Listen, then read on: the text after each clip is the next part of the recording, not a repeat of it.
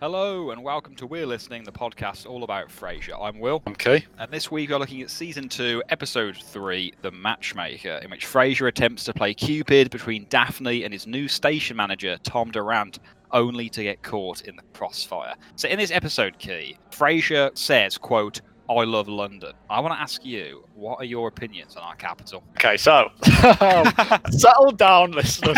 You've got some opinions you want to vent, don't you? I, I lived in London for three years mm-hmm. because when I was at uni, and it's horrible.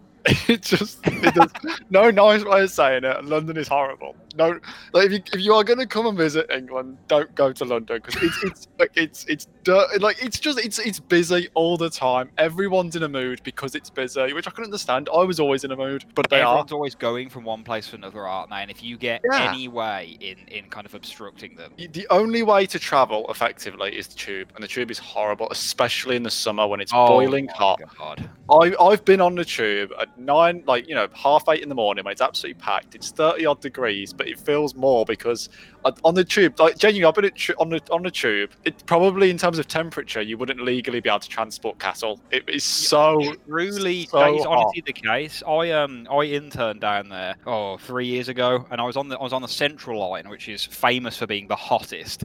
Um, Yeah. and I, I think it got to about 42 degrees on there at its height, and I'm not joking. I would just step off Horrible. this, and my t-shirt was like plastered to me. if you're in a suit as well with a tie and it's, Oh it's my, yeah, I was fortunate I wasn't heavily dressed, but you going, yeah, if you've ever been, Yeah. which I'm sure you have, kind of going back and forth, fully dressed to the nines, it's absolutely horrendous. Um, no, I, I lived on the central line. Oh, there you go. So you were on that, that hot box a lot. God, yeah. I'm not a fan of London. Generally, like don't get me wrong, there are some great things about London. The theatre is fantastic. You Yeah, know, the art whatever, is great. whatever you want to do in London, London doesn't sleep, so you can do whatever Yeah. you want. Very true. At the same token, London doesn't sleep. Okay. I'm very, I'm not really a city guy, and what I like about Birmingham is that Birmingham is sort of a city, but I think there's quite a town feel to Birmingham. yeah, it's not- Birmingham loves to go to sleep at a reasonable hour. it does.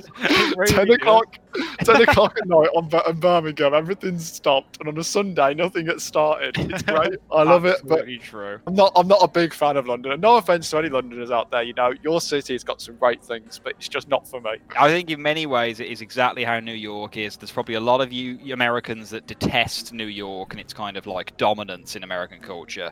There's also the element of like it being a kind of a romanticized export. London is definitely romanticized, and New York is certainly so to us. Um, I've never been. I obviously have images of like Home Alone and all these vast, amazing kind of vistas of New York at Christmas and stuff. And of course, they don't always look like that. But yes, a great segue into this week's episode, Keith. Thanks for sharing your thoughts on London. A good way to get about London, actually, is tied to the animation this week. Did you uh, make a note? Uh, I think was it a helicopter? It was a new yeah. one. I believe this is the first time I've seen the helicopter. I always get a little bit of a buzz when it's uh, a new animation. Um, generally, the opening of this episode so loud and chaotic, which is like the first thing that I've kind of noted down how unusual that is, because Frasier is so quiet as a show. It's something we've talked about a lot, and you know the, the scene does eventually quiet down. But uh, we've talked before about that community Frasier sleepers that you know listen to Frasier to fall asleep. A lot of Wake him back up again. yeah, a lot of people casually put Frasier on and just let it run. You know, if you put season two on, this is on the first disc. If you put play all on, think, oh, I'm going to knuckle down, and have a nice sleep tonight. This episode comes on, you're going to be woken up. Yeah, definitely. I mean, it, it is. There's something about like smoke alarms, isn't there? It's just ear-splittingly loud. Yeah, And- and then the fact we have this and we have the emergency broadcast being tested later, like this episode in a high piercing noises, there's really something in the water. But I mean, how how are you smoke alarms? Have you ever had one kind of rudely go off on you like this? um, not not in the middle of the night. Um, no, I haven't I- actually. I don't think. My smoke alarm in the flat is such that if you are ever cooking in the kitchen, you have to shut the door. If you don't shut the door, the smoke alarm will go off no matter what you're doing. Really, it's like a hypersensitive one. Yeah, and it's when it goes off, it's I'm I'm just that guy who stands next to a tea towel flapping for no reason.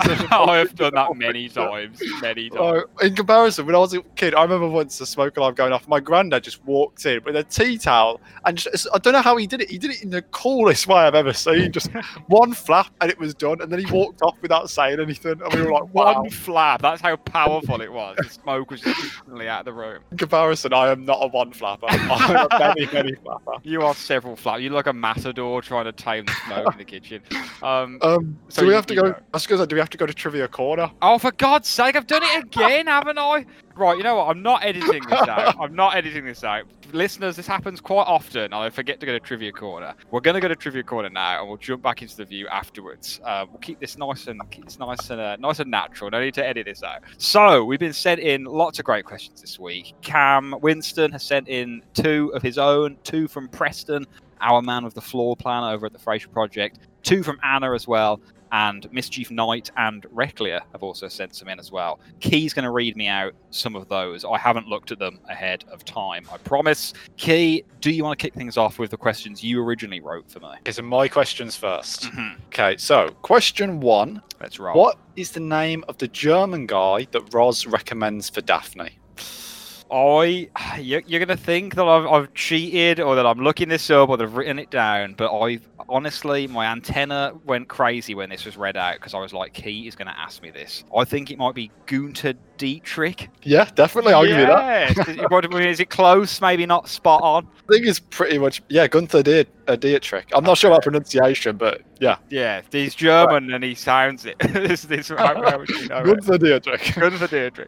Okay, Okay, one um, out of three, not too bad. Question two: hmm What time was Frasier woken up? Oh, I also think I might know this. It's 3 or 4 a.m. But the answer It's definitely one of those. question is which? I am going to go with 4 a.m. Oh well, I think it, I think it's 3 a.m. Um, oh, God. So annoying. I do this all the time. Anytime it gets out to 50 50, my track record on this show is terrible. Absolutely terrible. Okay, my third question: hmm What is different about Niles's drink? Oh man, okay. I, I, I'm actually surprised. I mean, no, I'm not surprised because I'm not going to get three out of three this week because I didn't get the 3 a.m. one. But I love this Niles quote. It's one of my favourites. I, I quote it all the time in, in general life. I believe the chocolate shavings have switched to an inferior domestic brand and are mm-hmm, mm-hmm, waxy. yes, exactly. Hang on. Absolutely brilliant David Hyde Pierce moment that is. It's so good. Okay, three excellent questions there, Key. So I'm going to move over to K- Cam Winston's, Anna's, and Preston's now. I'll read these out Okay. to you. So Cam Winston first, aka Hamish. How long did the KACL emergency alarm go for, which we've already mentioned when we prematurely started the episode?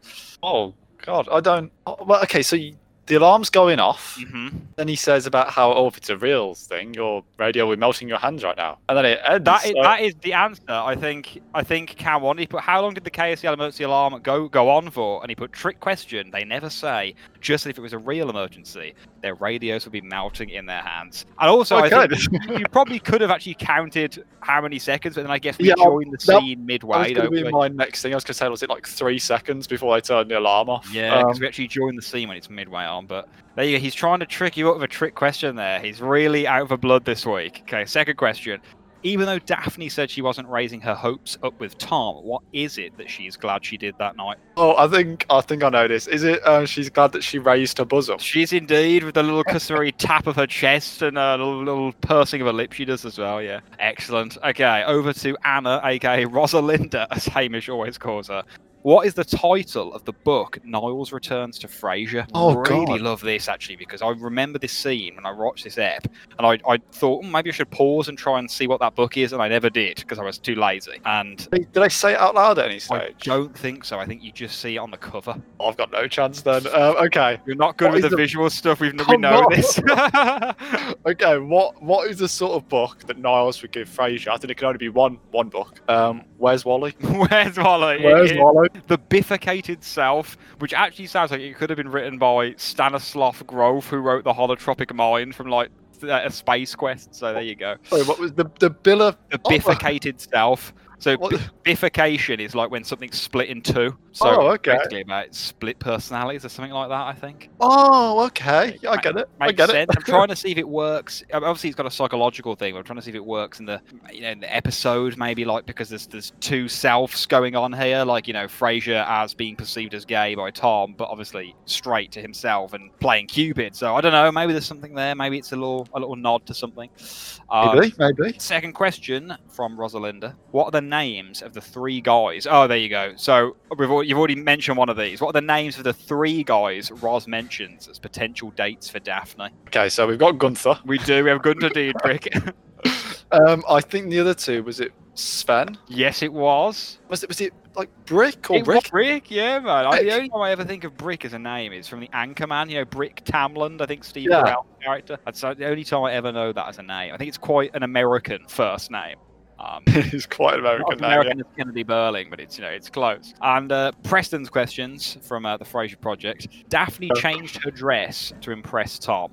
What objects were printed on the first dress she wears? Really good, actually. I can't even remember the first dress she wears. Um, I- pattern. I mean, I did not notice this. This is I, excellent. I remember the second dress. Um, I'll give you a clue what you're looking for in this pattern. It's it's the same thing repeated in, in the pattern, and it is also an object that has been referenced in a previous episode and that we've spoken about at length. Oh, okay. It was Uh, quite like a unique object, unique. mhm, Um, but would also go on a woman's fashion, you know, item of clothing. So what could it be? I know nothing about women's fashion. I don't know. Your Um, fraternity days. I think maybe you do. there is a reason. I'm not one of those guys who buys my girlfriend clothes because I just know it's a recipe for disaster. Um, I've got no idea. I you can you tap out or just guess any object you might see on an item of clothing. I was Sealy. Oh, what's that? that would be awesome. A print of a was It Sealy. is a bumper shoot, otherwise known as an umbrella. It's many umbrellas Oh, repeated. Um, so there my you coffee go. with Niles had a, a bumper Yes, shoot. oh, it is Was it? my Yeah. coffee with Niles. Not even that long ago. I thought it was further back than that. Could- It Uh, could be further. I just know it's in the coffee house. Yeah, it is. I think that. it is coffee with Niles. Oh, I think you're absolutely spot on. And final question: During the final credits, when the exit track is playing, what is Frasier reading? I'll give you a clue. It's not a book. Okay. Okay, so it's not a book. He's I mean, studying I, something. I remember. I mean, I thought he was having a cigarette in the last scene, so I'm going to say was he reading the the cigarette packet? Yes, he was. It was a cigarette he? packet. Well played, Key. Not too Ooh. bad at all there. That's uh, some really good questions there, actually. Some, Really some good questions, Might, uh, yeah. Throw you off, but you've you've done pretty well. Yeah, well played. So I believe you've got some from Mischief Knight and Reclia to read out to me. Okay, so uh, Mischief Knight's first question: Let's roll. Who is the first character we see in this episode? Oh, uh, it's got to be Martin because he runs out calling for Eddie. Correct, it is. We see- Yes, it was him see. Martin. Yeah, we see Martin first. We hear Frasier first, but we, see We see do Martin. indeed. It was like, oh my god. Okay, this is a really good question, and Oh, I would no, not I'm scared. I'm Oh, scared. I wouldn't have had a hope of getting this. Um, okay, question two. Oh god. When Tom goes into Roz's booth, Yeah. who's the caller and where are they from? Oh my god, I did hear this. I'm gonna, I think I'm gonna say John from Tacoma. Oh, well, you're so close. Oh. Oh, Damn, It's- what is it? James from Tacoma. Oh my god, that is so close. I've got to take half a point from that. oh man, I don't know. Yeah, I vaguely remember it being read out, and it just stuck with me because of the whole the running gag. Oh, I always say I liked the call from Tacoma because there's always one from Tacoma. So see, it even works in real life. Just say Tacoma and it'll come off. Okay, and my and well, uh, on my thought, Steve's nice. Third, third question. Play it on, um, what does Daphne claim the blokes her girlfriend used to set her up with were not reaching for? Oh man, it's on the tip of my tongue. Not not reaching for the Colman's mustard. Yes, Colman's hot mustard. Yes, Colman's hot mustard. Because I remember I've actually made a note of this because I wanted to talk to you about mustard. So there we go. Not reaching for the Colman's hot mustard. She talks about like their boarding house reach or something as well, which I think is like maybe the idea of you know when people you're sleeping in that kind of environment, maybe you're like thieving from people, so you're like overreaching or being lecherous. I don't know. Um, It's an Oh. interesting turn of ex- turn of uh, phrase, which I wonder where that comes from. There you go. Okay, and the last question for this week's trivia corner It's from is from Reclia. Reclia. It's from haven't Reclia. forgotten Reclia this week. Okay, so trivia question. Near the Mhm. end of Tom and Frasier's first meeting at KACL, Roz interrupts them by telling Frasier he has so many seconds before he goes live. How many seconds was it? Oh my god. So is this? I presume she says it right before he says, "Say Tom, this is a little short notice, but do you want to come to mine on Saturday?" Type. Must be around. I think so. I have a sort of a thing of her sort of like maybe knocking on the glass slightly and saying you've got X. Yeah, I'm gonna say twenty. Oh, Will, you're so close Oh, again. not Oh, again! 15 seconds. Oh man, God, it has not been my day. Trivia has not been kind today. She has not blessed me. so um, close, mate, on all of them. So, so, close. close. Those excellent questions, though. Thank you. Everyone has sent them in. Actually, I don't know why, but I feel like that's one of the best trivia corners we've had in ages. Not because of our answers, but I just think the, the quality of the questions is really high there. So absolutely brilliant. We can now get back to the review that I prematurely started and had to kind of walk back thanks to Key reminding us. Um, I think I was just about to say I love the line from Daphne where she says it would be less upsetting to just wake up on fire on about the uh, the waking up to a to a, a smoke alarm, which I just I really appreciated Daphne having such a good line so early on because we've talked about her not being as prevalent in the episodes yet. Same with Roz.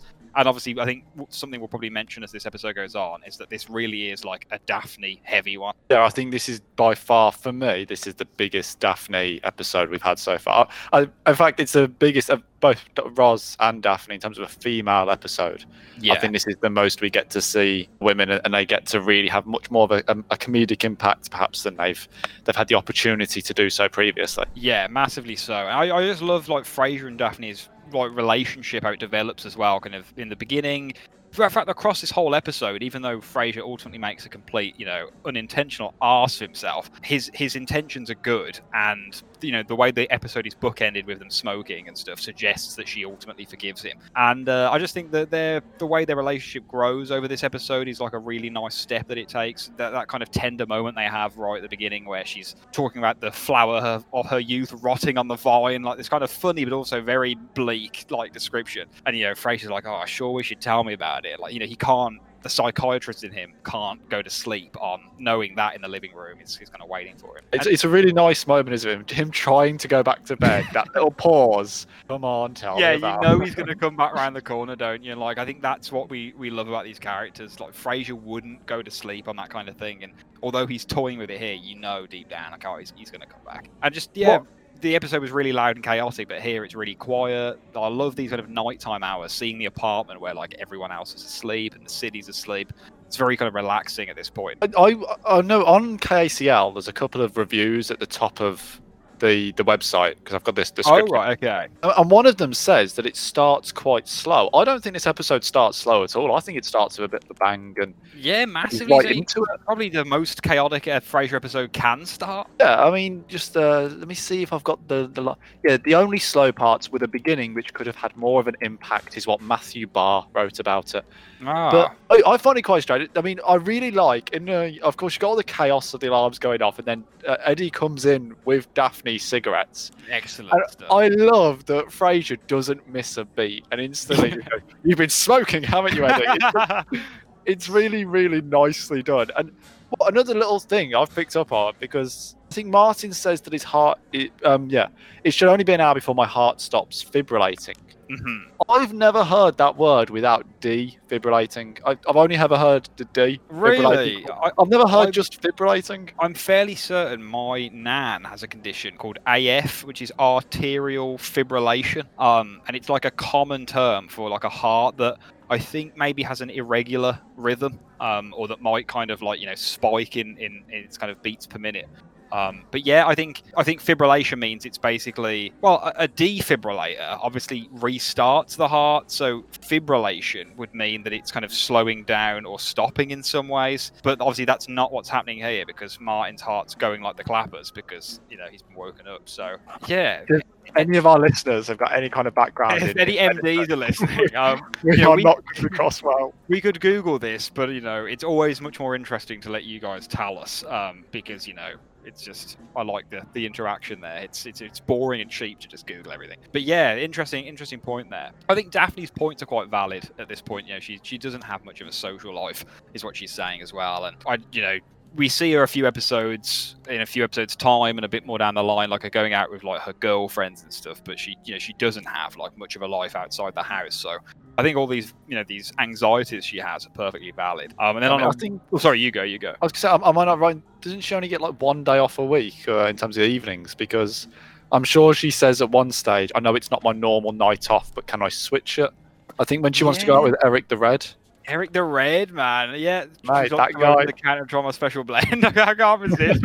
Um but yeah that's a really good point actually. And also just like very draconian measures from Frasier. I just like you know, it, her job is so I don't know what the word is, but it's it's not exactly taxing. She's like folding socks one day, then she's doing ten minutes of like you know decramping Martin's legs. Like She just lifts his knees up for yeah, 10 she minutes. She does not that's- do a fat lot. So I think Frasier's kind of a bit too regimented there, and you know I think she's right to maybe feel a little bit aggrieved. And the irony is, you know, Frasier doesn't realise he's the one crimping that love life a lot. Weirdly, I noticed a miniature pendulum clock on the bookshelf behind Frasier's head when he was talking to her, and it's the first time I ever saw that like ornament, and it's probably there every episode. But there you go. I had to make a note of it because anytime we see anything for the first time in this, you know, I think it's novel considering we've watched it about 10 times. And yeah, like weirdly, because the episode's really slow and quiet, it's like actually kind of sets the rhythm in the background because it's like, you know, it is visually there and you can see it moving. So a really kind of tiny little detail that's probably just incidental to the, uh, to the scene that I really enjoyed. And then after this point, when Frasier's talking about Lilith, it's like I gave my heart to Lilith, and he says, uh, "We remember a few weeks ago, or it might even be further ago. Um, Mischief Knight said there were two references quite close by to a Cuisinart, um, which is like a blender, Oh, and obviously this is that second one where he says, you know, she threw the heart into the Cuisinart and hit the puree button. It's a great line, but yeah, like I just I just remembered Mischief Knight kind of flagging this. it, I think it's a really nice little bit from Frasier. The way he he tries to cheer up, and in doing so, just depresses himself. yeah, and he Yeah. just takes I'm- the cigarette. I was feeling low once, and I met this great girl. She was amazing, and then she left me at the altar. But I got back I up. and- Lilith. It was, it's a really nice little bit, and and Frasier, he just oh, he does it so well. That little, I don't know, there's something about seeing Kelsey Grammer with a cigarette that it just yeah, and what always gets me is that he knows how to hold it really well, and that is strange because Kelsey would know. Frasier wouldn't know, in my opinion, how to hold a cigarette properly. Obviously, he smokes cigars and stuff, presumably, but a cigarette is obviously very different. And I don't know. I, I don't think Frasier should have looked as comfortable smoking as he did, you know, because he makes it look really effortless and cool. He does. I mean, in no way are we advocating smoking We're here, not. but Kelsey looks good with a But cigarette. some people, you know, just ultimately look very cool doing it. You know, that is un- undeniable fact. Uh, next scene, we are back in Nervosa, and God, does it feel like it has been ages since we've been in Nervosa. I feel like My Coffee with Niles must have been the last time we've seen it. I don't think it featured in either of the first two episodes of this season. Um, so, although that's yeah, I only think you might two, be so- right. yeah, there. it's only two weeks, but it does feel like ages. Which means the coffee count has gone up by two. Frasier and Niles both have coffees at this scene. Um, I don't think Roz drinks anything, though. I could inevitably be wrong. While on the subject of the coffee count here, I've got to tell you, on Reddit and Frasier Fan Club this week, someone put up a very interesting metric, and that I'm very jealous of that I wasn't keeping track of. And they worked out that Niles enters and leaves the apartment, or it might have just been enters Frasier's apartment, something like 900 and something times across the entire show. Like they'd counted how many times. I've got um, the Reddit page open right now from reading the trivia, and Oh, I think no. it's right underneath that. Oh, It there you go. says it was posted by uh, Duplex Move Alex, something There like we go. Got to credit these Um, people. What's the figure again? I just watched every Frasier show. Niles enters Frasier's apartment 977 times. Wow. See, I'm so jealous someone's done that. And I'm also kind of glad that we're doing our own with the coffee count. However, it does also mean that, you know, um, hang on, what was I? Sorry, I was just looking at the coffee count thing and I realized I haven't totaled the coffee count for this week. So I'm going to have to go back and do that. While, while you do that, I'm going to just say, like, do you reckon uh, on the last episode there was any kind of temptation just for Niles to run in and out, you know, 23 times very quickly, just to get up to a nice even thousand? If I was a show writer, that is what I would if they'd, doing. act- if they'd have actually counted on the show, then maybe he would have done that. But I um, feel right. they never got to that stage where just had to take a quick break because I had to go back and look at all of the previous coffee counts that I'd missed, and I think we are now at 33 total. I had to go all the way back to my coffee with Niles, and I realised probably in that episode of the podcast I didn't tally them. If I did, please remind me. But I think we're now at 33 because of the two drank in this episode. That was much harder work than it should have been. Some brilliant lines across the whole spectrum here in in Nervosa from Roz saying you look like you've just been ridden hard and put away wet, which is just always funny. Um, and probably one of the best Niles lines of season two, which is Sven, Gunther, Brick. Why not just lather Daphne up with baby oil and hurl her over the wall of a prison yard? not only is it hilarious, but it's also just so horrendously graphic as well. Like the implications of that are like almost too horrible to comprehend. Yeah, I mean, it's certainly is. They're really It's, awful. just, it's the only David Hyde Pierce can deliver that line. It's just every. It's just him, isn't it? It's just. It's just, It's it's a- just, yeah, quintessential. I think the way he's like hurl over the prison yard, or the way he just gets so animated, and then you kind of Roz undercutting him with, you know, listen, you little titmouse. Love that because I just you don't think she's gonna say mouse. you just say, listen, you little tit. Titmouse is just such a kind of cute word as well. So to use it with such malice as she does, it's hilarious. I love the way that Frasier steps in and tries to play the peacemaker. He's like, Niles, you're out of line, but he does have a point. yeah, Frasier really gets back on the horse here. No, you know, no pun intended. After Roz saying Yeah. ridden hard, but just really going in again on the old slut shaming of Roz and making her feel terrible for her uh, for her kind of life decisions and choices. When you know, she gets her black book out, her little black book. I don't know if this kind of flags to you, but I feel like this is a really common trope in like American sitcoms and popular culture, like the idea of the little black book. I think yeah, it is, and I think definitely of a certain time it is because I think there was a time when if you met someone, you had to write down their number, and they had to call you because yeah, it wasn't So- all done digitally. genuinely, I sometimes wonder how the human race, you know, did not go into extinction because I you think people met in bars and clubs, they had to have a pen on them. They had to write down a number. They had to give it to the other person. The other person had to not lose that number. They had to get home. They had to make a phone call on a phone in a house that only one person use at a time. They had to call that other person. That other person had to be in and the phone had to be available at the time. They had to avoid their parents whilst they answered the phone. And then they had to arrange a meeting point in which they would both meet at the same time with no checking out the other person getting there. That's Yeah, crazy. Giving me a fibrillation here, just listening. Honestly, what everything you just described it just stresses me out so much. so I'm coughing now. I'm laughing at that. The idea of like, yeah, having to do all of that. I mean, now it's just too easy. I think it is way too easy now, and we take that for granted. We're like more disconnected than ever. But yeah, like the the, the hoops you had to jump through back in the day to like get a set of date up. It just makes it question: Was the effort ever worth it? I don't know. And that's maybe why people were more committed because you had to put so much effort in just to meet the person. Maybe, yeah. And like, Like, well, you, you put that kind of effort in these days, and you're immediately like, you know, screenshotted and put on Twitter as like a creep. You know, like who is this guy who's like relentlessly pursuing me? Who's this guy with a biro in the who I met in a pub like last Friday night. Um, so at this point, we, we we leave Nervosa and the kind of brilliant back and forth between the three of them. We have the emergency broadcast system, which if actually, I wonder if that actually happens in America, whether they actually have those. If anyone could kind of remind us or, or tell us in the comments, I'd be really interested because it would be terrifying to hear. Um, a little bit like the whole the myth around the Orson Welles production of the War of the Worlds, like hearing that live and thinking it's real. You know, it, it would be it would be terrifying to hear that on the radio. We enter Tom Durant at this point, and he has you know, he's got a really nice way about him. I think it's I think it's Eric Lutes that plays him. He's he's got kind of got that face and persona that I always recognise and think I've seen him in loads of things, but he's actually not in that many think like TV or films I've seen. I only ever think of him as Tom Durant, but I think he has been in a few films maybe I've watched. But I just think he's got a really good way about him. Let's be clear: if Frasier was gay, Tom is out of his league. He okay? really is, yeah. Like I mean, on one hand they'd make a great, you know, pairing, but yeah, I definitely agree with you there. I mean, we we've you know obviously we've said in some episodes, oh, you know, Roz, Daphne, they look great. So let's give Tom his due. Tom looks phenomenal. He really does, man. He scrubs up well.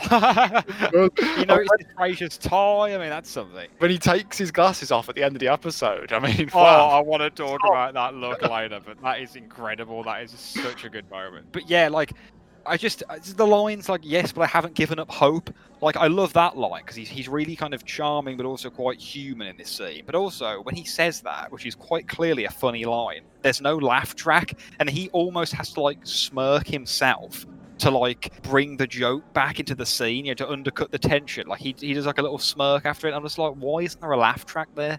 Like I, I like that line. I think it's funny. A couple of moments in this episode where I think there should be a laugh track, and there really? wasn't. I, I when he when earlier on, you know, the line I just pointed out where Frasier goes, you know, uh, are out of line here, but he does have a point.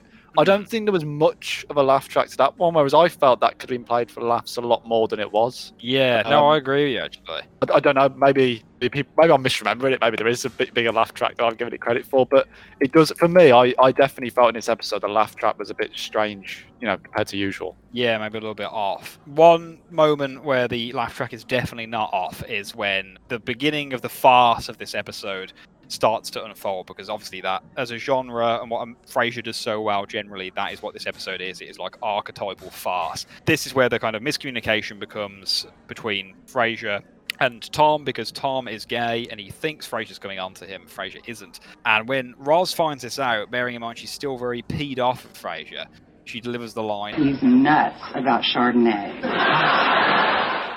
with just the laugh track is mad at that point. Just yeah, just a great line, great from Roz. Again, kind of sucks that maybe they could have worked her into the dinner party in some way as like I don't know what kind of comic relief, how they'd have got her there. You know, maybe it would have been like a you know, Frasier and Roz getting to know the new station manager as like the main kind of ruse for the party. But then obviously the ulterior motive is get Daphne with him.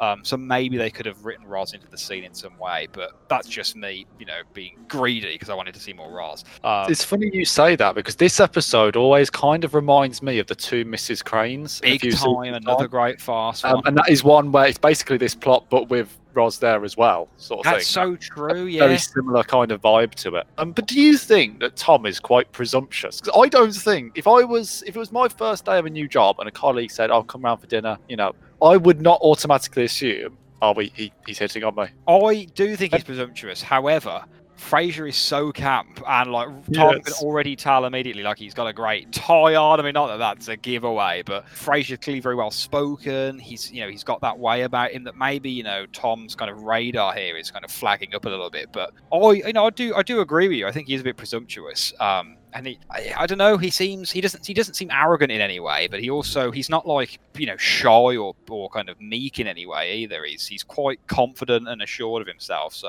I, just think he's a really interesting character and something we'll probably talk about later, but it's worth mentioning now is that he's only in one other episode and it's very fleeting. I think it's in Is the it? end of this season. Agents in America. BB tries to jump, is it? Yeah, yeah, and like Frasier Yeah. rushes into his office, and he just kind of like you know him and Frasier are talking like normal, and he has about two lines in this scene, and I just I think, just remember him saying, "We're not letting you go after this," and then I think he walks out of the room. yeah, it's just it. it's real, it's a real shame. I think he's a great character, and they end on really good terms at the end of this episode, so there's no reason for him not to be in it. I just yeah, maybe they just they could only get Eric Lutes for a cameo, or I don't know the, the kind of reasoning behind it, but there we are. I always love when we see Roz kind of dealing with the little tapes. This is like a real side tangent here, but I've always thought about, you know, with the way analog media is these days, kind of getting stuff on vinyl. I'd love to try and get our first or maybe our second podcast episode like put onto a tape.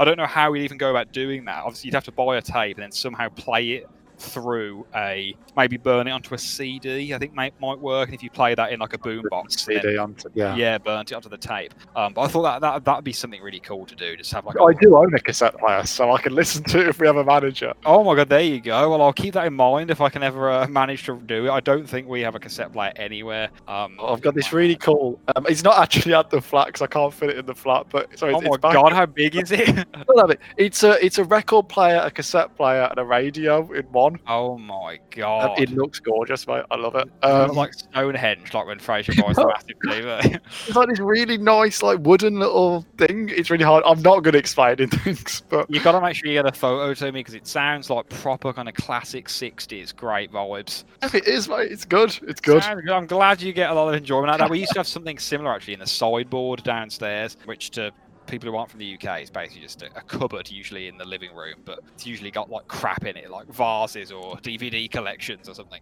Um, It's a cupboard, but it's got crap in it. which most cupboards in a UK house have in them. Let's be honest. So Daphne mentions Colman's mustard at this point. Are you a fan of Colman's mustard? Okay. I don't think I've ever had Colman's mustard. What? You've never put that on a bit of, I- bit of beef on a Sunday roast? I don't like mustard. Oh, mate, you, you, you don't like it, or you've never tried it, or you've tried it. I've and had hated it. I've had it once, and I felt like my mouth was on fire. I was like, "What's going on? There's something wrong with a this." spicy food man, are you? And so I just looked and that's mustard. I was like, "Wh- "What? No, I don't." I don't no. I mean, Um, Colman's mustard for like Americans it is it is. I love American mustard. Like I'm not being a snob here. I, I would always choose American mustard, but Colman's mustard is like so so much hotter, and like you have like too much of it in one bite, and it like it just explodes in your nose. It is like insane. It's like it's not. It's, doesn't it's not sound like good, yeah, it's not like normal spice, like where you feel it in the throat. You, you feel it in the nose instead. It's like honestly, sometimes it's like putting like an industrial solvent in your mouth. I'm really not selling You're- it. You're putting this all over your hot dog. no, you you- put like a little bit with like Yorkshire puddings and a bit of beef. You're sitting pretty. I know there's a few You people don't listen. put any any sauce on a Yorkshire pudding. Never, never is that a good idea. No, no, you put it on the side with a bit of, you know, you put your gravy on the on the puds, but then you break a little bit off, you dip it in the must. You've got wait, wait, wait. You've got a Yorkshire pudding soaked in gravy, and you're dipping it in mustard. Yeah, just a little bit of mustard. Honestly, this is like the this is like the can of beans and sausages all the way back at the beginning of this podcast. Food I'm is learning. never going to go away. I'm learning new things about you tonight, mate. Oh god. We'll have to go for a, a carvery at some point, Kane. You can see in action. Oh Um, god. amazing physical comedy from Kelsey at this point. There's a gif of him doing this, and I think I've talked about this before on the podcast. But when he asks Daphne if she has that strapless number, and he kind of like rubs his body and dances with the way he does it, like simulating wearing a cocktail dress. I don't know how he does this or how many takes this must have, you know, this took, but it's just phenomenal. I think Kelsey's physical acting, uh, particularly in the second half of this episode, is fantastic. So good. And I think there's so many little, quite subtle but very camp actions from him. Very much so. They Which- really amp it up in this ep. Yeah, and I think even the shirt he's wearing with it rolled up at the um the sleeves up to his Yeah, it's elbows. I really odd that shirt. I've made a note of it. I think it all very much buys into the idea that you're meant to buy into the fact that Tom thinks he's gay, and I, I think they do it really well. Actually, I think there's a lot of little subtle things. Like I think there's one point where Daphne like turns around to him because when she's like taking Tom's coat and gives him a look, and he's like he's He- giving her a just, he's up like and all. mouthing, "You look fabulous, isn't he?" Yeah, yeah. It's, it's So- super camp, yeah. but Um, it's interesting. I just another thing that is on the. It's, I'm taking this from the KACL script. I don't. Uh, I don't know how true it is, but just run with it. um, this episode won a special award from GLAAD, that being the, the Gay and Lesbian Alliance Against Defamation, in Hmm. recognition of the difficulty of, of introducing gay humour into a mainstream comedy show without conforming to stereotypes. Wow, So, really interesting. that's great. And yeah, I mean, we haven't mentioned the writer of this episode yet, but it's Joe Keenan, who will be very familiar to fans of Frasier because he's written some of the best episodes. The Ski Lodge, Out with Dad, The Doctor is Out, etc. Because out, out with Dad is very, in some ways, very similar to this episode. Yeah, as is as is Yeah. the Doctor is out when Patrick Stewart thinks he's gay and Frasier doesn't Yeah. get that either. I mean, Joe Keenan is is in real life he's gay, and his his episodes you know often centre around farce and kind of combining those two things. But yeah, like he doesn't he doesn't mess around with like caricatures or stereotypes as that award said. And it's just such a brilliantly brilliantly written episode. Um, and he just he he is the master of farce in frasier. Um, and i know we've kind of constantly teased on the podcast that we're going to release the email interview that I, I did with joe which is you know obviously it will just be me and key reading his answers because we couldn't get him to, to kind of record of course. But i'm sure people want to hear those and we definitely will get that recorded soon. In fact we don't know for certain yet whether we're going to record because I'm on holiday next week. So me and Key are planning on recording another episode this week, so you won't miss out.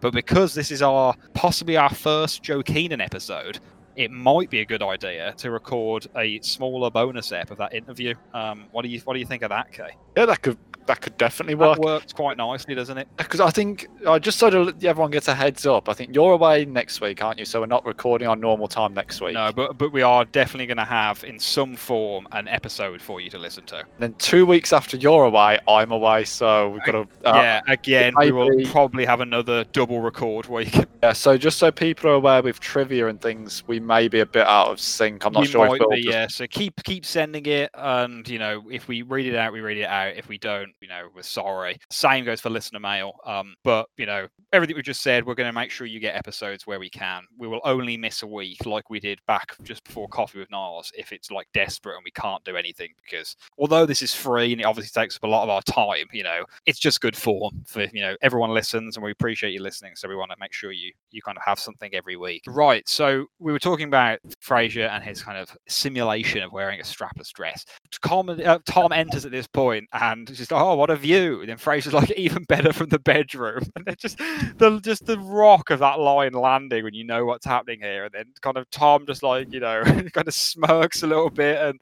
It's like, oh, you know, let's just start with a drink first. And the way Kelsey kind of laughs it off as well. And like, it's just those lines because the way Tom reacts there, obviously Tom is reacting earnestly, but to Frasier, that would just he's just making a kind of crude joke, and it makes complete sense. And I just think that's where the genius of this episode is. yeah, it's a really clever joke, isn't it? It's It's just so good. you can completely understand it from both perspectives. Yeah. Um, Frasier, would you just think it was sort of lads messing about sort of thing? Um, yeah, it's that exact kind of banner, isn't it? Uh, so it works really well. It's very, very, very clever writing from from Another Joe. great line from Tom is when he's talking to Martin, who he's also an impressionist guy. And uh, Martin's like, Oh, drinking at a place called McGinty's. A lot of young cops. And the way Tom's face going, oh, like arches his eyebrows. I actually think he makes a little noise on like the audio track. I couldn't quite remember, but that absolutely kills me every time I watch this episode. Just like, you just feel like everything's kind of building up to these punchlines and everything's just kind of getting more and more. I mean, this is what Joe Keenan's talked about with Farce. He says the idea is you keep adding stuff to it, like over and over and over until it gets more and more kind of unsustainable it's so ridiculous then eventually it kind of over overboils and it kind of comes to a kind of comes to its end but just the way between Tom and uh, Martin's little um, little dialogue here. What do you think about the way Tom delivers? Do you know when he goes, "Hey, Frasier warned me about you," yeah because it's quite a distinctive way, and he sort of wags his finger at him a little bit, and I'm just not Yeah, sure if I like it or not. What the- really weird you say that because the way he says this does always always flags up a little bit, and then the way Martin says, "Oh yeah, I guess I yell at the uh, the refs to the players too loud," and then he kind of like does a quick laugh to like to show that he you know he heard Martin's kind of retort. Martin obviously is still oblivious.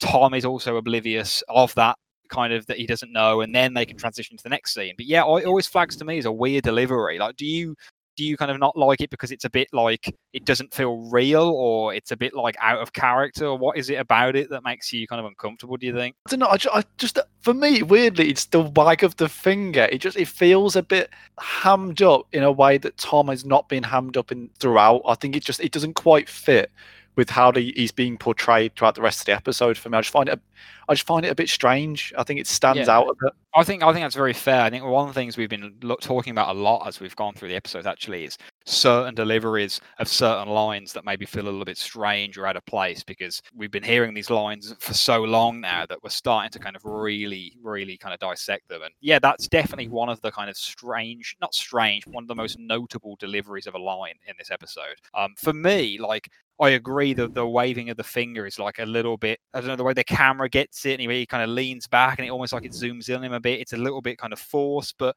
the way he says, "Oh, hey, Frasier, warned me about you." I don't know. There's quite. It's it's that affable kind of style of Tom that I like so much. I just think, oh, you know, just just another reason why he would have been great in other episodes. I think he's got a really uh, kind of pleasant nature. I think. Yeah, I mean, I'd have definitely liked to have seen him in another season, and for the next. Um, I'm conscious that some people, I, I don't want about, I don't know about spoilers and things like that. The next station manager is someone I'm not particularly keen on. I am also not particularly keen on, and I mentioned this actually in the last episode I recorded with John, um, the one we put up on Sunday, well, yesterday.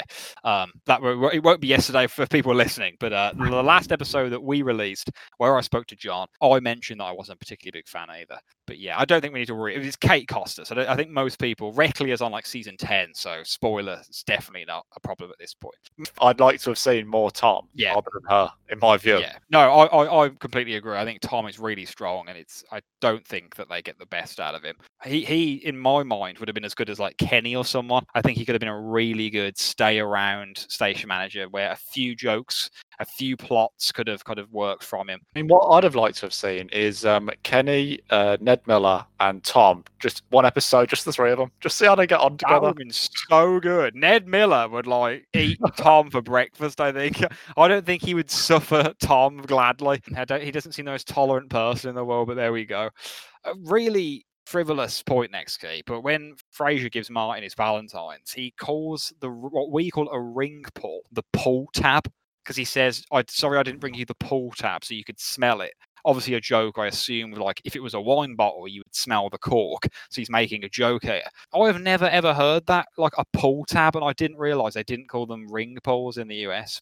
I, I, I'm going to be honest, I missed that bit altogether. I wasn't honest, sure. the line is so like hit and miss that I do not blame you for me picking up on the weird shit as always. but uh, yeah, like they have like a really popular drink in the US called a tab. I think it's popular. Please correct me if I'm wrong, but maybe that's where it comes from. The tab, like I don't know.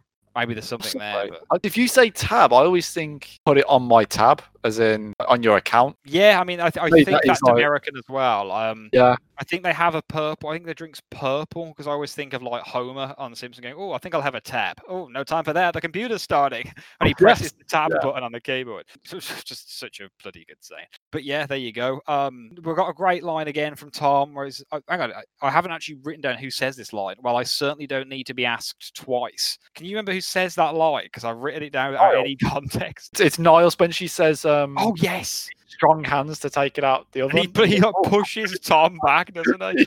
He kind of runs. strides. Like the way he enters the apartment as well, and he's like, I'm Dr. Niles Crane. He's like shoulders are back. He's kind of, you know, he's puffing out his chest. He's uh he's really kind of trying to man it up here. And Tom is obviously oblivious. And I like the fact that Tom does follow him into the kitchen later and kind of, you know, says, Do you have a problem with me, you know, dating Frasier? And then Niles' this delivery of no, like smiling. I just think such brilliant delivery from from Hyde Pierce again. Oh, it's wonderful. And I, I really like the fact that Tom addresses him because I think you've got to assume that from Tom's view, he's probably assuming that Niles is homophobic. Mhm, Um, yeah, for or sure. some kind of issue there. Um, or possibly, you know, maybe just the fact that it's his brother and maybe he thinks he's, he's protective. But I do like the fact that Tom sort of calls him out on why he's acting weird, and Tom can see it even if Daphne can't. Yeah, I like that. And again, we have that constant dramatic irony. It's it's frustrating in many ways that this character who's around for two, one episode or two, if you you know counting Agents in America, and even he can see Niles is kind of like you know the stuff that Daphne can't see. It's just like that kind of level of invisibility that they've managed to like convince us her character is is kind of aware of and stuff. Then and then Frasier takes him away because there are others who wanted to have a crack at him. I've written that line. Absolutely unbelievable. So many great puns just kind of wrapped up in this episode. I, in fact, I think this is probably the episode I've written down the most individual lines and quotes that I, I loved. I think I, I did say that about a previous episode, and I can't remember which one, but this has definitely superseded it now. I was writing down so many when I was rewatching this. I love the fact that kitchen's used a lot in this episode as well. Like uh, perhaps the most it's been used yet in an episode. I just think it's a really great space in the apartment, and there's the whole like irony of the fact that whenever people are speaking in the kitchen, no one else outside can hear them, and you know that's something that people, even who only have vague knowledge of Frasier, talk about because it kind of comes up on like memes and I've seen like news articles about it and kind of jokes and stuff like that. So yeah, I think I think the kitchen's such a great space. In fact, one of the things I wanted to talk about involves the kitchen here. I think we have a unique shot now at this point in the episode. I think we might have talked about this before, but there's a unique shot here that doesn't occur at any point in the rest of the series, as far as I'm aware. And it's when they're on the balcony and we hear Martin's amazing laugh in the kitchen when he, him and Niles realize what's going on. and we see the shot of them laughing through that drinks cabinet. And obviously, the wall behind them which is at the far end of the kitchen. That is obviously a false wall they've had to put in because normally that wall is the fourth wall where the cameras would be. And because we never ever have this shot, they've had to put like a fake wall up. And I just love the fact that whenever you see this camera angle, I love that it's never ever repeated in another episode. It's just something really nice about that. Yeah, I really, I really love Martin and Niles in the kitchen. I mean, you don't actually see much of Martin and Niles in the kitchen together, but I love the way Niles. And I think Martin says, you know, oh, Tom seems great. Do you reckon him and Daphne? And he can't. Niles can't even get the words out. He's just, he's, he's laughing. He's got his like lips pursed, his fingers on his lips, just sort of shaking his head very slightly. And It's then so good. and then you know you cut from that, and I think the next thing you see with either of them is you hear Martin's laughter, and it's just done so well. And It I think amazing. I think for the pair of them, you can tell it would be so funny for them, but you can't really show. I, I don't think it would have been as funny if we saw either of them have that conversation because I don't think you would have been able to make it as funny as it is in your own head. Yeah, you want to be on that balcony and hearing them kind of come to their conclusions, but not quite knowing how much do they know and you know how did it kind of when did the penny drop? And it's just it's brilliant. Another part of this episode that's just handled so well. And, and obviously the good point here again that idea of farce slowly building on top of each other throughout. It's not one detail the balance on the next. We still haven't got to the denouement where Frasier realizes yet. Like it's still building the tension's building. We have that amazing bit on the balcony where Tom's like do you think we could uh, you know maybe get a one-on-one time? Again very presumptuous and forward of Tom. And I mean you know he's gone from like oh let's just have a drink first about 10 minutes ago.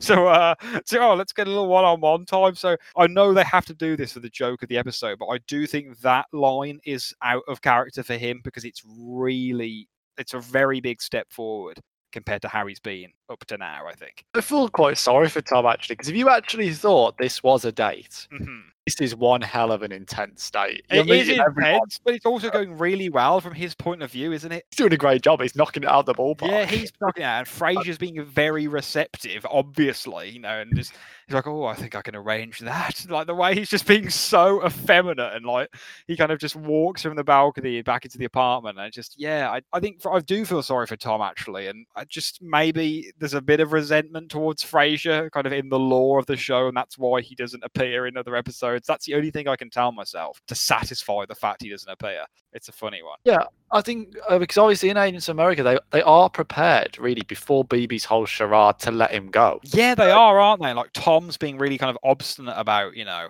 what should we give him a raise? Should we give him a new contract, etc. So yeah, even though he's unseen up to the end of that episode, there is the implication that he's like, yeah, I'm kind of made his peace with Frasier a little bit, as in he's made his peace with moving him on. And I just think, yeah, is the are we meant to read a bit of follow on from this episode in that, or again, just purely kind of plot vehicle? I think it's uh, anyone's game. Oh, another weird delivery here when Niles tells Frasier what's going on um, by the elevator, Frasier says, "Damn that Ross!" Like it's funny, but why does he say that? I feel that's a play on something, but I don't know what. It's it's like it's a- it's a very common like yeah it it, it almost feel like it's common in kind of like mid century like you know maybe even classic Hollywood like oh you know damn that. I don't even know I don't even know what example I can think of but it, it does feel like it's like an old timey slang or like colloquialism and it just doesn't make sense to me. Like he would just say damn Roz or you know I can't believe Roz. It just always sticks on me here like damn that Roz. I think it is a I- reference thing but Yeah, I feel like in a lot of American sitcoms, I've se- I've I've heard a lot of people go, "Damn that," and then they sort of clench their fists and sort of like punch the air a little bit in front of them, sort of thing. And I'm not sure if that's from something or if they're just I don't know, but it is. If I feel like I've heard lines like this delivered quite a lot, so I'm not I- sure. I, I, I do as well. I, I don't know where it comes from, or so you were gonna. I think I spoke over you. Then what are you gonna say? No, no, I was I was pretty much done on that point. I was going to move to the next one. So Yeah, well, the next point I want to bring up is one you've already mentioned, which is Frasier re-entering the apartment and the look of Tom when Frasier enters. now, I seem to recall. I don't know where I saw this, what interview it was in. I feel like it was Joe Keenan again. It might have been actually. It might have been. I know Frasier on in the Frasier box set that you ha- that I have, the rainbow one. There is some kind of like commentary for certain episodes that are like really, really good. In fact, I spoke about this with John last week, and I completely forgot to bring this up on the episode, which would have been bloody useful. So, John, I know you're listening. I apologize, but they, I think they have like David and and Kelsey in the in the KACL booth talking about the episode, and I maybe it was David Hyde Pierce, but he says this is the first time really that they they'd had like um on a major network sitcom that was like one of the most popular shows of its time that they had a man look at another man with like basically pure lust in his face. And that is obviously what tom's looking like. He just looks hilarious because he's just there to seduce frasier. And i just think yeah it is one of the funniest unspoken moments from from the entire show i think. Yeah, it, it's a fantastic look from Tom. He does it so so well, and I love just before he goes back in, uh, Mm. Frasier goes, "No, no, Tom's not gay," and Niall just goes, "Well, he seems to be under that impression." that's such a brilliant line It's so well done, and I just yeah, I love the way like Frasier sort of backing against the door, and and a little bit as well with when uh, Tom says, "You know, I've broken my rule for you," and Frasier's like, "Well, I've, I've bent mine a little bit as well." yeah Um, And then just after that, when he kind of he says, "I must be damn right adorable now," and he like glides, but he pushes the chair back under the table, and he like glides as he does it. It is unbelievable physical acting again. Um, that that honestly, that glide of him pushing the chair back in, he's kind of leaning back, looking like really innocent. That just is one of the funniest moments for me in the show. Like I remember that from way back when I first saw this episode for the first time. Um, that always knocked me out cold. It was so good but it was just a great back and forth. You know, it never occurred to me that you might be gay, and then it never occurred to me that you might be straight. Like, oh, And I thanks love- for that. I love Daphne in the background, just walking in, walking out, and I think she throws the bra in the air or something. like yeah, and he's like, "I'll be," you know, tell Daphne I'm sorry, and he's like, "Oh, I will be for the rest of my days." And just again, when he says like, "Oh, Frasier, I'll oh, learn to love again," like he delivers that exactly like the line, you know, um, "I haven't given up hope" at KACL. Like he he delivers that in the same beat, the same rhythm, and again, just a really good delivery. I just think you know Eric Lutes really knocks it out the park as as Tom Durant in this episode. I think it is just he. uh, It, I'm not going to be able to do this, but if I was going to give my actor award to to someone, it would be him for this episode. He was going to Um, be. He would have been mine if I'd yeah. give, got the chance to do He's- so. I think. he's unbelievable. I think. Yeah. But I think the last point I've got really before we wrap up and do the kind of usual end of end of episode bits is I love the fact that it ends with them smoking again, which we talked about in Trivia Corner. Just really nice book ending the episode, having that at the beginning and the end, kind of bringing, making sure that the resolution with Daphne comes like unspoken before the next episode begins, because you know you know she's going to be mad as hell with Frasier, and you kind of want that to be resolved before the next episode starts. You can forget all about it, which obviously we do. Yeah, it's really nice. I think the way the, the episode comes full circle in many ways, it's just it's a really nice way to finish it. And they're both. I think she realizes that Frasier's he had good intentions. You know, it's, in many ways, it's more awkward for Frasier than it is for her because she never has to see Tom again. He has to work with him. yeah, exactly. You know, she she's she's fine. She's you know that that's her, the end of the line for her and Tom Durant. But yeah, that's Frasier's boss. So it's it's a funny one. But yeah, we've talked about we'd have given favorite actor to Tom Durant, but without not being able to give it to him, who's your pick? Kay? to, part of me wants to give it to Daphne just because it's the first time I think that you could even put her in the, the conversation for me. Mm. Um, but I think just because of his physical acting, I think it's got to be Kelsey. I just, I think the second half of this episode, he just shines. I think he does it fantastically. Make that a double on the tally because it's it's got to be Kelsey for me as well. Completely agree. Daphne's brilliant, and it was also a toss up between her and Frey for me. But there is literally about four or five lines and physical moments from Kelsey in this episode that are like god tier when it comes to just comedy. And this Frasier just doing comedy so well. This episode is just perfect for that. So yeah, it's got to be that for me. I was going to say, in both of our tallies, uh, Kelsey is extending his lead then. Mm, So there on we go. It is five to Kelsey, two to Niles, and one. I don't know why I mixed up actor names and character names. I don't. I, I quite like it. so don't worry. Kelsey's on five, Niles on two, Martin on one, and on yours it's four to Frasier, uh, two to David Hyde Pierce, You've literally swapped across the whole thing. and two for John Mahoney. okay, so I've got four two two, and you've got five two one. Yeah. Yeah, brilliant. So Frasier, Niles, Martin. Yeah, I, that was brilliant. If that was intentional, that was absolutely wonderful. it Um, was intentional by the time I got to David Hyde Pierce. That's I okay, I can do this. I've got to ask you, Key, our man on the ground. What would Kennedy Burling think of this episode, please? Have you spoke to him this week? Have you got his opinions for the matchmaker? Kennedy Burling is currently like curled up on a sofa with Tom Durant, and Tom's just about to take his glasses off. They're having a great time. Well, I think it's best we leave them to it then. We close, slowly close the door back out of that scene. No further explanations needed there, Keith. Thank you for that. Is this is this episode in your top ten? Um, I, I do love this episode. I think it's a great episode, and I think for me, this is the first time season two really sparks into life. Massively Um, so. For me, I think this has a lot of. I think this has very much a a, a pilot. Of, well, not a pilot, a first episode of the season vibe. This really should have been the first got episode. a of new station manager, and of course, in the next season, of course, a new station manager marks the start of a new season. So Great. for me, this feels like a season opener, and it comes with a bang. It's a great episode, but for me, it's not in my top ten. That is very fair. It is not in my top 10 either. However, I love it, and this episode is ranked so highly among Frasier fans. So I know we're probably going to have people write in to say is in their top 10. By all means, when we do our season two recap, I am sure this is going to figure highly for, for both of us, regardless. Um, if I, you know, we're extending that top 10 to top 20s, top 30s, maybe this this baby creeps in. But uh, one thing I've realised we didn't do last week, Key, or we haven't done this week, is the title of the episode and if it's a reference to anything. But I've got nothing for the unkindest cut of all or the matchmaker. I don't know if you have got anything on that for me. The unkindest cut of all. Why not? This is a. Is there not a phrase like the deepest cut, or I don't The, know? de- Is it- the deepest cut of all. yeah, I, I don't know. Maybe it's a play on that. Um, I, I think I, I've, I've just looked. The unkindest cut of all is from uh is from Shakespeare. The mo- most unkindest cut of all. I think it's from Julius Caesar. There you go. So There that is very much a literary reference to to Julius Caesar, which I, sh- I should have known, and I'm sure people were screaming at the podcast to uh, that they already knew that. So there you go. That one is very literary, which I really appreciate. But the matchmaker, I've just googled it. There was a film in '97, but this predates that by like a couple of years. So don't know if there was like a maybe that's a classic Hollywood film as well that it was remade, but it sounds like it could have been um, the Matchmaker. But there, there we go. Right before we jump over to listener mail, key, are you ready for whose crane is it anyway? I am indeed. Excellent. Well, now we can take a break because I haven't picked Well, the. you uh, find let me find one. Uh, we should just start, you know, putting this as part of our agenda each week. I think we should actually. You know what? I'm not. In fact, yeah, I'm not going to cut this out. If you're listening, people, right now, beautiful fans, listeners, this moment right now happens every week because I ask Key, is he ready to play Whose Crane Is It Anyway? And I haven't actually found him a quote yet.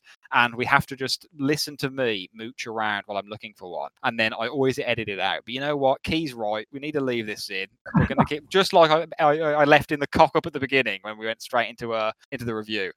Okay. I am going to ask you, Key, Okay.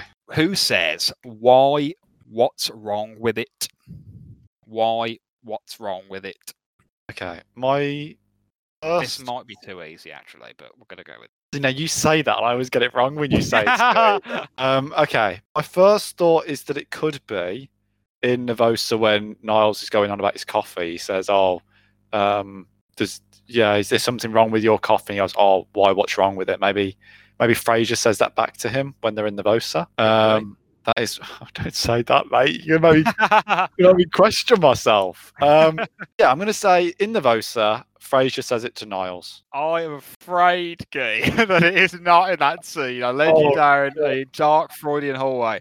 Uh, it is actually Daphne when Frasier says, "Is that what you're wearing?" Oh, the dress. Yeah, yeah. He goes, "Why? What's wrong with it?" And then he says, "Don't you have something with a little more oomph?" And then does his uh, Oh, does the dance of the strapless, as it were hereby be known. Um. There we go. Is that what you're wearing? wow, What's wrong with it? Don't you have something with a little more oomph? Well played, Key. Unfortunately, it has eluded you this week, but uh, but we'll, we'll go again next week. Are you ready for listener mail? I am indeed. Excellent. Let's jump over there.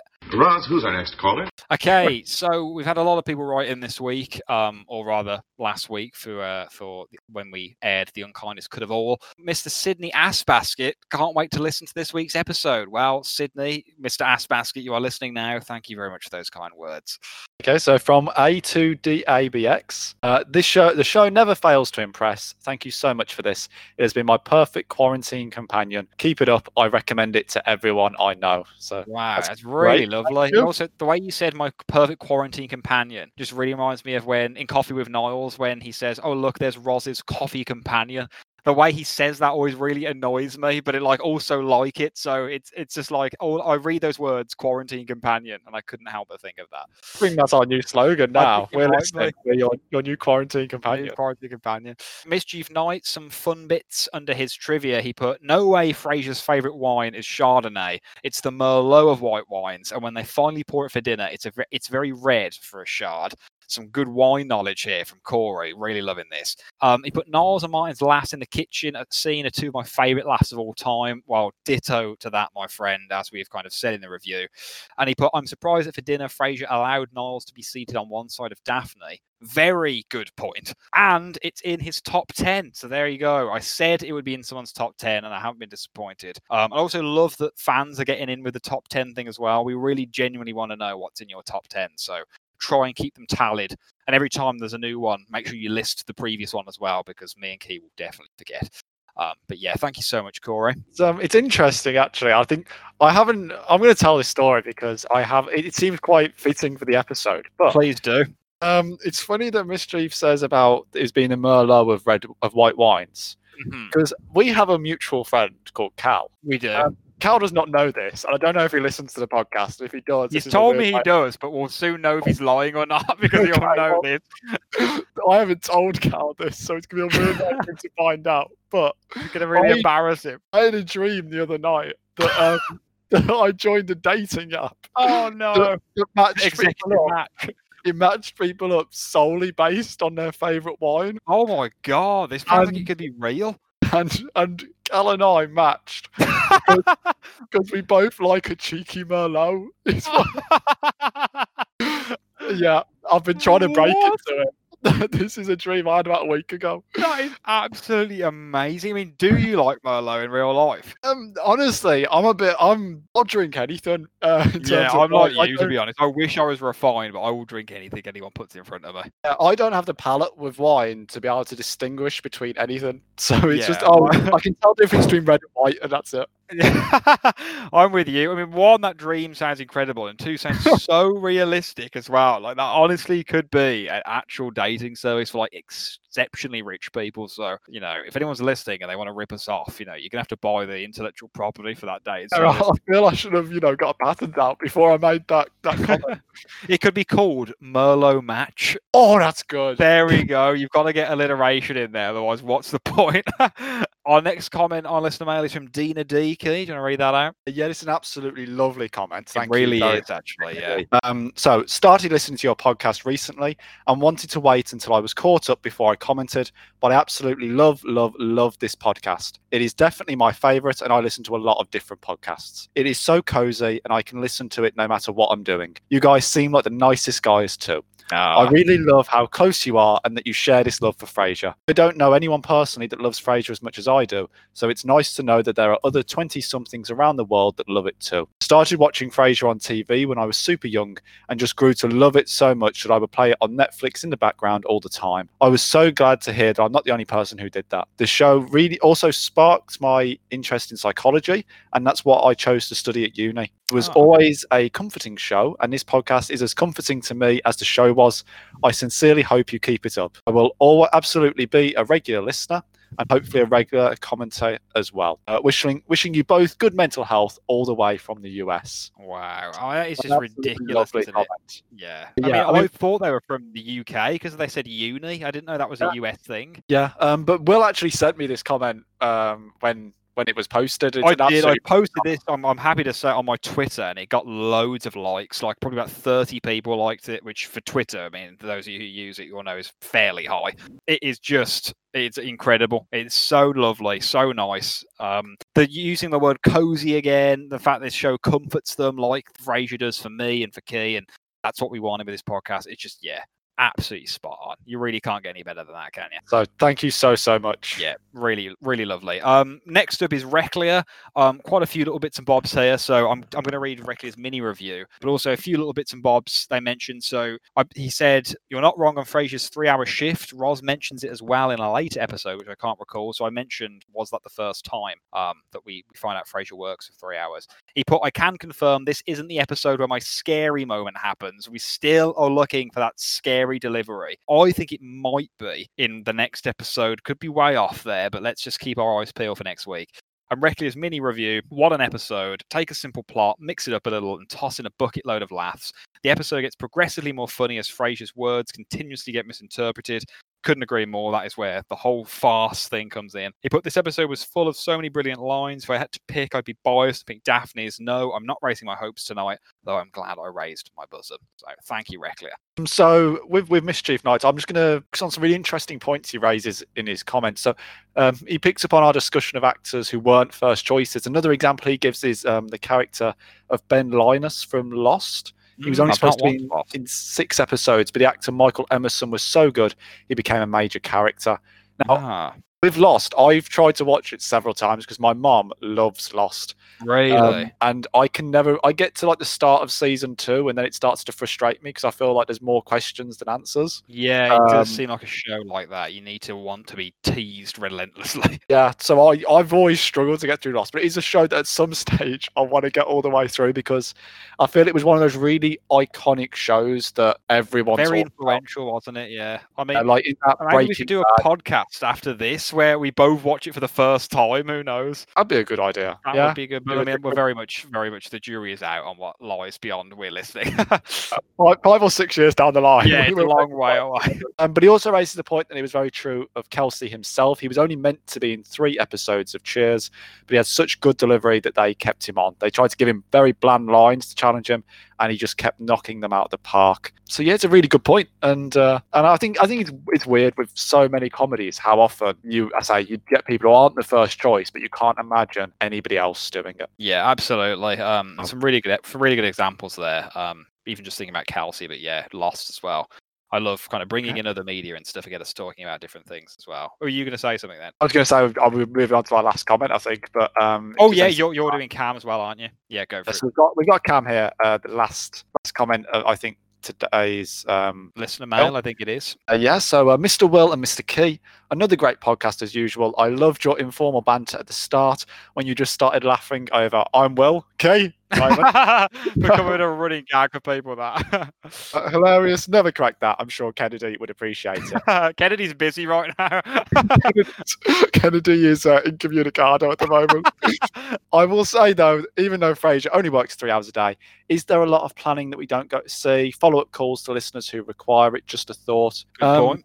That's a good point. I know at one stage they do say we'll give you the number of another therapist who you. Yeah, they do do don't know- say that. I don't know, or maybe uh, yeah, I don't know. It'd be interesting. It'd be very interesting to know how much goes into it. For You get paid a lot for three hours. Um, yeah, it does. I'm also thinking about how many times Martin goes into the powder room. You are right; it isn't often. Uh, but one that stands out to me is when he pretends to be in there with the new housekeeper Trish in the episode "Bristle While You Work." Um, then, of course, she walks into the apartment and Martin fires her. Oh yeah, so that's quite a ways down the line, but yeah, very good point. Then uh, Cam, he obviously gave the trivia, which um, from Cam, Anna, and Preston, which we read out earlier. But he did make a little PS comment, which I'm going to mention because it deserves a mention. Well done to AVFC for staying up. Yes, we have to shout did. out our beloved Aston Villa stayed in the Premier League, and Hamish has adopted them all the way from New Zealand as his own team now, which we love. Um, In many ways, the greatest comeback of all time. human all time. Don't listen to anyone else who says it's not. Also, he says it's in his top ten, which is another another another person writing him with a top ten, which is just amazing to see. Really interesting. Uh, Cam and, and Mischief, I think the two who've, who've got it in their top 10. Um, were there any from season one in your top 10 that we haven't made a note of? I know a few people, I think, said with coffee that Oh, so, so definitely Coffee said that uh, my coffee with Niles was in his top ten. So it'd be interesting to know if there's been any so far that Yeah, people haven't let us know if it's. Uh, Yeah. yeah, I, I mentioned to John actually last week um, when we were talking that you had said if you could do your top ten again, that my coffee with Niles would probably factor in. You'd probably retcon your top ten and put it back in or something. You said you regretted not Yeah. putting it in, but I also said I'm glad you didn't do that because it's keeping me guessing whatever your uh, your tenth one will be. Um, so there we go. But yeah, thank you everyone who wrote in. That was really great to hear from you all as always. And I think we are gonna. I don't know if we'll probably talk about this off air, but I'm fairly certain we'll commit to recording that Joe Keenan interview, and that will be our bonus episode we record this week, and we'll upload that. Obviously, you guys won't know because it will be uploading at the same time as usual, but we you know we will have recorded them kind of back to back because of my mind being on holiday. But yeah i think that i think that this is the perfect time to do it after one of his episodes i think. You know we, we, we've been wondering when would it fit i think now is as good a time as any Yeah, so I think it fits in well. And I think another filler episode that we could do at some stage is discussing the rumours about the not a reboot, but sort of a new series. And Yeah, Um, we've talked yeah. about this. We definitely need to do that. Well, I, I reckon we get that in at some point for season two. Um, I reckon. I mean, we've got another twenty something weeks. There might be some more information escaping there, or it, it might just be a purely fantasy kind of episode for us to speculate about what our perfect reboot would look like, which I think would be equally as fun. Um, so we can definitely do that. Um, but other than that, I've been Will. I've been key. Thank you very much for listening to We're Listening. Hey baby, I hear the blues are calling, tossed salads and scrambled eggs. Oh my. And maybe I seem a bit confused. Yeah, maybe, but I got you pegged. but I don't know what to do with those tossed salads and scrambled eggs.